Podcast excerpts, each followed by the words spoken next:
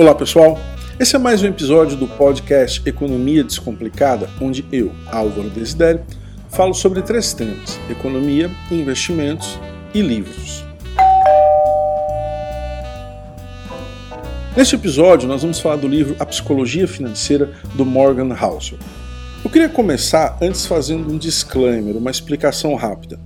O objetivo deste podcast, quando ele trata de livros, não é fazer uma resenha ou uma revisão do livro, e sim despertar a curiosidade do possível leitor para que ele vá atrás da obra, que leia né, e que veja com seus próprios olhos e tire suas próprias conclusões. Para resumos de livros, para economizar o seu tempo, para você ver uma obra em 10, 12 minutos e por aí vai, você tem outros instrumentos na internet, tem outros podcasts tem outras ferramentas aí, é só fazer uma busca que você já vai encontrar coisas muito bacanas. Mas aqui o meu objetivo é incentivar a curiosidade e despertar a vontade de ler.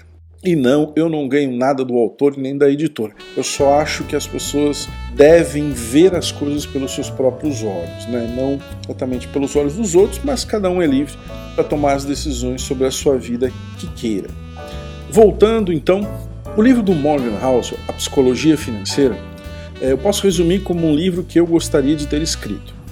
Porque ele traz um apanhado geral, sem exagerar nos detalhes, mas também sem fazer discussões muito superficiais, de tudo que a literatura sobre psicologia, comportamento e investimentos tem tratado nos últimos anos. Ele não é um grande resumo, ele simplesmente consegue fazer um encadeamento de todas essas ideias em diferentes capítulos, né?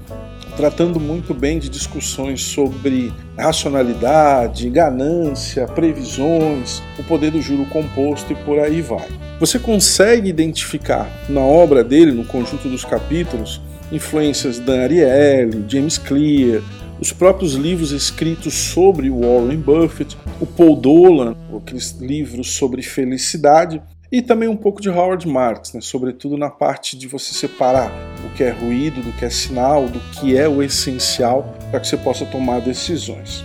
Ele começa o livro, acho que uma das coisas que eu sou fascinado e talvez por causa disso é que eu tenha gostado tanto, né, eu tenho que confessar o meu viés, é que ele começa falando que a economia é sobre pessoas. E essa talvez seja para mim a melhor definição sobre como que a gente deve avaliar decisões econômicas ou avaliar a economia. Mesmo que a gente esteja falando de construir modelos, de construir modelos do agente representativo, modelos macroeconômicos, é no final das contas a gente está sempre tentando entender como as pessoas reagem às informações que elas recebem do mundo, como esse processo de feedbacks interativo acontece, como isso influencia a economia. Quer dizer, um dos grandes problemas da macroeconomia é tentar entender o quanto de taxa de juros eu preciso subir para poder causar um aperto nas condições monetárias, para restringir o consumo das empresas e das pessoas, para que a pressão sobre os preços gerada pelo excesso de demanda perca força e aí eu tenho uma desaceleração da inflação. Isso é um dos principais problemas da macroeconomia. Né? A gente tem modelos que dão tendências e que dão direções, mas exatamente o que vai acontecer e quando vai acontecer Ninguém sabe. Nenhum macroeconomista, nenhum modelo consegue dizer exatamente qual é o dia e que horas né, a taxa de inflação vai convergir em direção à meta. Então é sempre sobre pessoas. E quando a gente está discutindo pessoas, a gente precisa lembrar que ninguém é maluco. E é um título de um dos capítulos que eu mais gostei do livro. Né? Decisões que podem ser racionais para uma pessoa podem ser consideradas irracionais para outra pessoa. E tudo isso depende do, de como você chegou até aqui. Quer dizer, o que você foi exposto em termos do lar que você cresceu, dos riscos que você correu, de como o ambiente afetou a sua vida, para saber se você é alguém mais arrojado, alguém que procura mais segurança, alguém que tem muita insegurança e prefere não sair do lugar, ou alguém que é totalmente propenso e arrojado para o risco e que volta e meia faz um monte de loucuras por aí, assim é, você precisa entender como as pessoas tomam decisões e você precisa entender como foi construída essa forma de tomar decisões. O arcabouço decisório ou mindset, aí, como a turma gosta de utilizar, para poder tentar entender como é que as pessoas vão reagir aos diferentes incentivos. É, se ficou muito abstrato, deixe-me dar um exemplo. Se você cresceu num lar em que os seus pais são funcionários públicos, ou que vocês tiveram muita dificuldade financeira, seja pelas razões que for, é, você tende a buscar mais segurança uma carreira estruturada no ambiente corporativo ou um concurso público atrás da estabilidade de renda. Agora, se você cresceu num lar, por exemplo, com pais profissionais liberais ou até empresários, seja o que for, com todo mundo incentivando você a estudar muito a economia do conhecimento, bancando os seus riscos, você passou muito tempo na universidade, fez pós-graduação, não teve necessidade de começar a trabalhar para contribuir com o orçamento em casa, você tende a ser alguém mais seguro do ponto de vista de assumir risco, de correr riscos. Porque até então, os riscos que você correu, eles não tiveram nenhuma consequência muito forte sobre a sua vida. E a sua forma de pensar é encarar o risco adiante. É importante que você tenha clareza nisso, né, antes de ficar pensando em, em avaliar todo mundo igual, porque para uma pessoa que tem uma carreira, por exemplo, corporativa, abrir um negócio, quem olha de fora diz, pô, pode ser uma maluquice. Mas para quem tem essa propensão ao risco, de forma alguma está pensando em ficar milionário porque as estatísticas jogam contra. Quer implementar a sua visão de mundo para resolver um problema determinado da sociedade? E se tudo correr bem, não vai quebrar. E se tudo correr muito bem, vai conseguir ter uma vida boa, ficar rico, eventualmente milionário? É o normal. É uma decisão normal, que ela é esperada. Né? Não fazer é que é o estranho, que é o diferente, que causa bastante questionamento. Então você precisa entender como as pessoas chegaram até aqui, como elas construíram a forma que elas entendem o mundo antes de ficar avaliando as decisões econômicas dela. E essa discussão ele faz muito bem feita, né, de como a gente precisa entender é, o funcionamento das pessoas para entender como elas tomam decisões econômicas. E se você tem mais ganância, mais insegurança, mais otimismo, por aí vai. Deixa eu abrir um parênteses para ilustrar esse caso é, com um dado real da economia brasileira. Isso não está no livro, tá? essa é a minha contribuição. A maior parte dos profissionais liberais, enfim, funcionários públicos, brasileiros que não trabalham no mercado financeiro, só viram a bolsa subir nos últimos 5, 6 anos. Com uma interrupção de uns 10 meses ali na fase mais aguda da pandemia, o resto, o Ibovespa, né, o principal índice da Bolsa de Valores do Brasil, ele só subiu.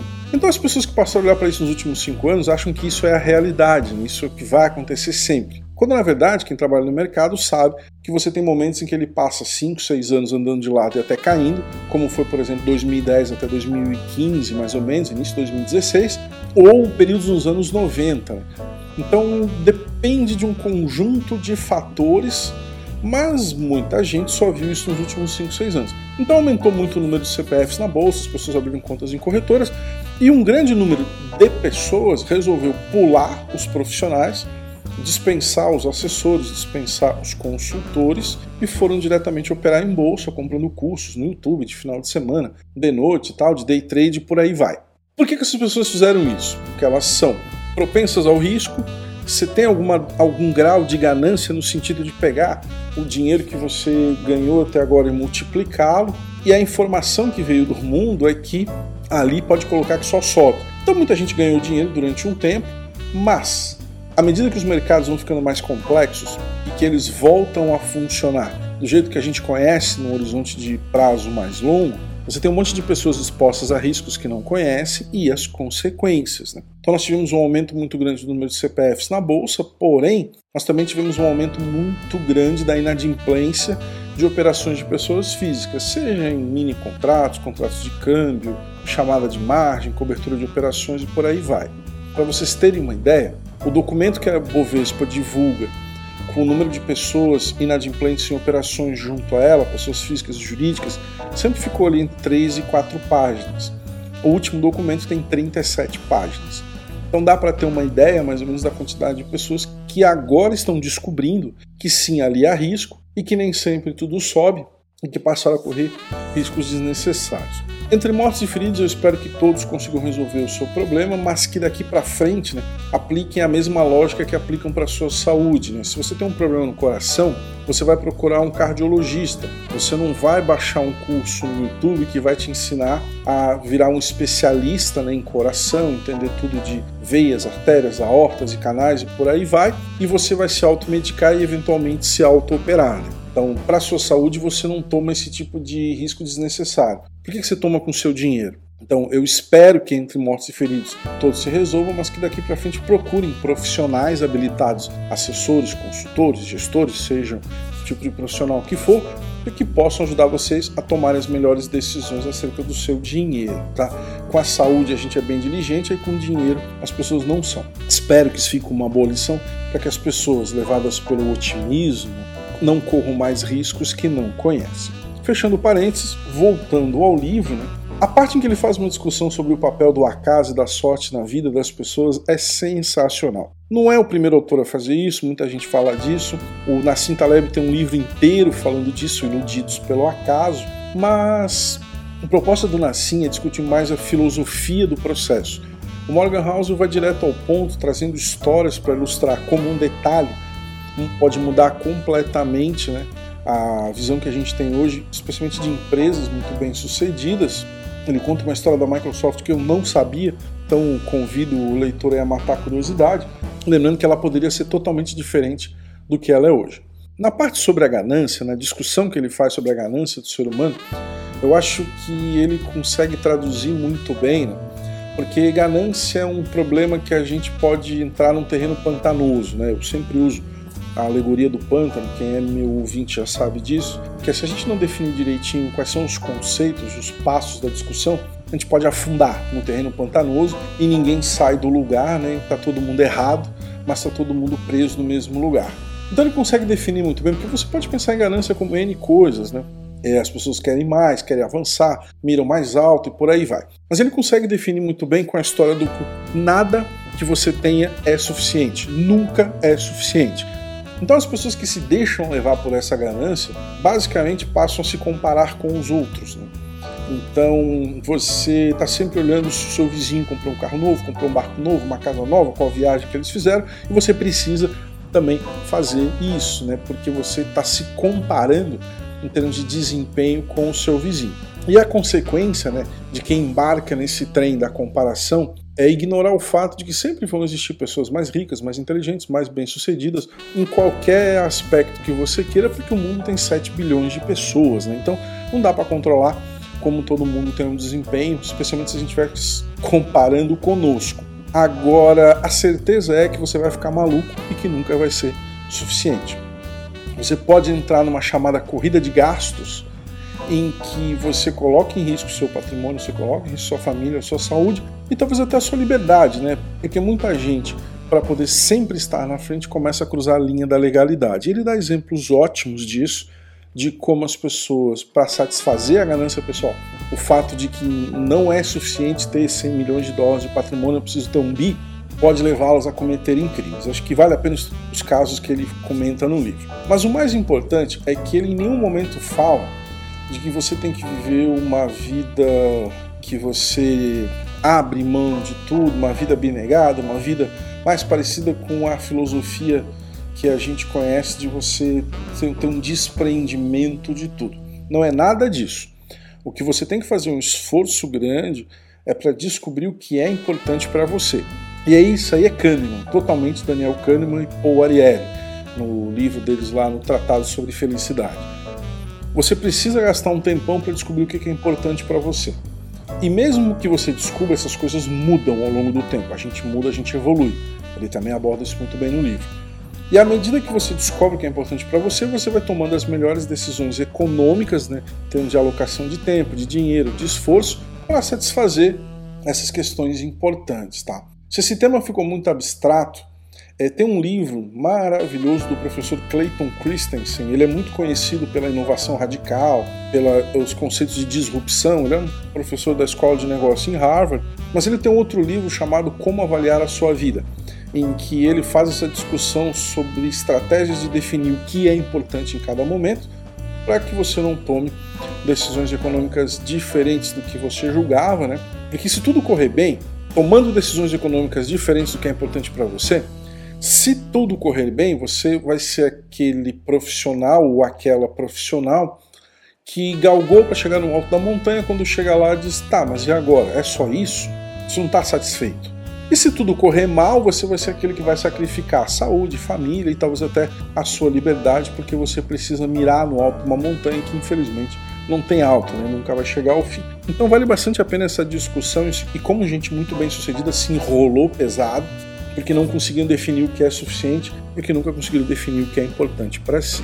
O papel da composição, né, ou do juro composto, é, não é novidade também nessa literatura, como eu disse, ele faz um, ele consegue navegar sobre todas essas obras que já foram feitas, né, mas ele traz exemplos muito legais assim de investidores que são muito celebrados, por exemplo, como Charlie Munger, o Warren Buffett, né, de quanto tempo eles levaram para juntar a fortuna atual e o processo tem mais a ver com poupar sempre, e aí você coloca um montante que está sempre crescendo, exposto à subida dos índices de ações, ao juro composto, né, acumulação ao longo do tempo, do que você eventualmente fazer um esforço de poupança uma vez, interrompe, faz outro, interrompe, faz outro, depois saca e por aí vai. E, e aí eles citam uma frase do Charlie Munger, que tem lá no Investidor Essencial, que é um livro escrito sobre o Warren Buffett e um pouco sobre o Charlie Munger, que é o parceiro dele de investimentos, de que você tem que fazer de tudo para não interromper a sua poupança. Não adianta propor que você vai ter uma vida espartana e vai guardar 40% da sua renda, porque pode acontecer alguma coisa e você não conseguir fazer isso. Então começa com uma coisa mais realista, 5, 8% e por aí vai ou eventualmente estabelece qualquer renda adicional, metade da renda adicional vai para a poupança, esse tipo de coisa. Estabeleça um objetivo realista e faça de tudo para não interrompê-lo. Os resultados dessa composição, né, que acho que a palavra não foi muito bem traduzida para o português, mas poderia ser o milagre do juro composto, né, o milagre da acumulação composta, é, sobre o que eles fazem sobre a sua acumulação de investimentos é bastante relevante. Na verdade, é fundamental. A maior parte da fortuna do Warren Buffett foi feita depois de 50 anos como investidor, não 50 anos de idade. 50 anos, 60 anos como investidor, a maior parte da fortuna dele foi construída depois de muito tempo, basicamente com as questões da composição, né, o milagre do juro composto. Ele também navega muito bem sobre a dificuldade de você fazer previsões. Eu acho que aí a gente nem precisa chover no molhado, né? Fazer previsões é uma das coisas mais difíceis que existe. Segundo Niels Bohr, né, o grande químico, especialmente se elas forem sobre o futuro. Né? Então, ele, ele faz uma discussão muito legal sobre e junta né, um pouco do papel da sorte, do acaso, previsões, que na verdade a gente tem muito mais é que estar preparado para lidar com coisas imprevistas do que ficar tentando prever o que vai acontecer no futuro. É mais seguro, é mais saudável do ponto de vista de você construir uma vida financeira bem sucedida, né? uma poupança, previdência, por aí vai. Por isso que a gente tem que ter poupança, tem que ter previdência, tem que fazer seguros e tudo isso aí à medida dentro daquilo que as pessoas podem fazer. Né? Ao final, ele mostra como ele conduz os investimentos dele. Eu já vi uma crítica na internet dizendo que o cara é um grande hipócrita. Ele fala de um monte de coisa, mas depois ele toca do jeito mais simples possível. E, na verdade, eu vi exatamente o contrário, né? Ele tenta simplificar tudo aquilo que a gente vê na teoria, no maravilhoso livro, e depois ele toca os investimentos dele do jeito mais tranquilo possível, dentro daquilo que ele compreende ser tranquilo. Eu não vou dar spoiler, não vou falar detalhes sobre isso. Como eu disse no início, eu quero que vocês leiam esta obra e não resumi-la. Então eu dei exemplos, passei dos pontos que eu julguei mais importantes, mas com certeza, gente, eu não falei de 30% do que tem no livro, tá? Tem muito mais coisas muito bem apresentadas, muito legais, muito didáticas, tá? Escrever sobre temas difíceis para ser compreendido é um talento que poucos têm e diria que eu achei a capacidade dele de transmitir esse conteúdo aí coloca entre os 10% melhores nessa área de falar de finanças e investimentos. Tá? Então vale bastante a pena a leitura. A psicologia financeira do Morgan Housel ele é bem diferente da psicologia do dinheiro do Dan Ariely. O Dan Ariely faz um tratado muito mais detalhado sobre o nosso comportamento com o dinheiro e o psicologia financeira tem mais a ver com aspectos macro de decisões coletivas, de decisões da sociedade e, claro, ele faz toda uma revisão do que a literatura está trazendo aí na última década, tá? então acho que vale bastante a pena. Era isso, pessoal. Até a próxima.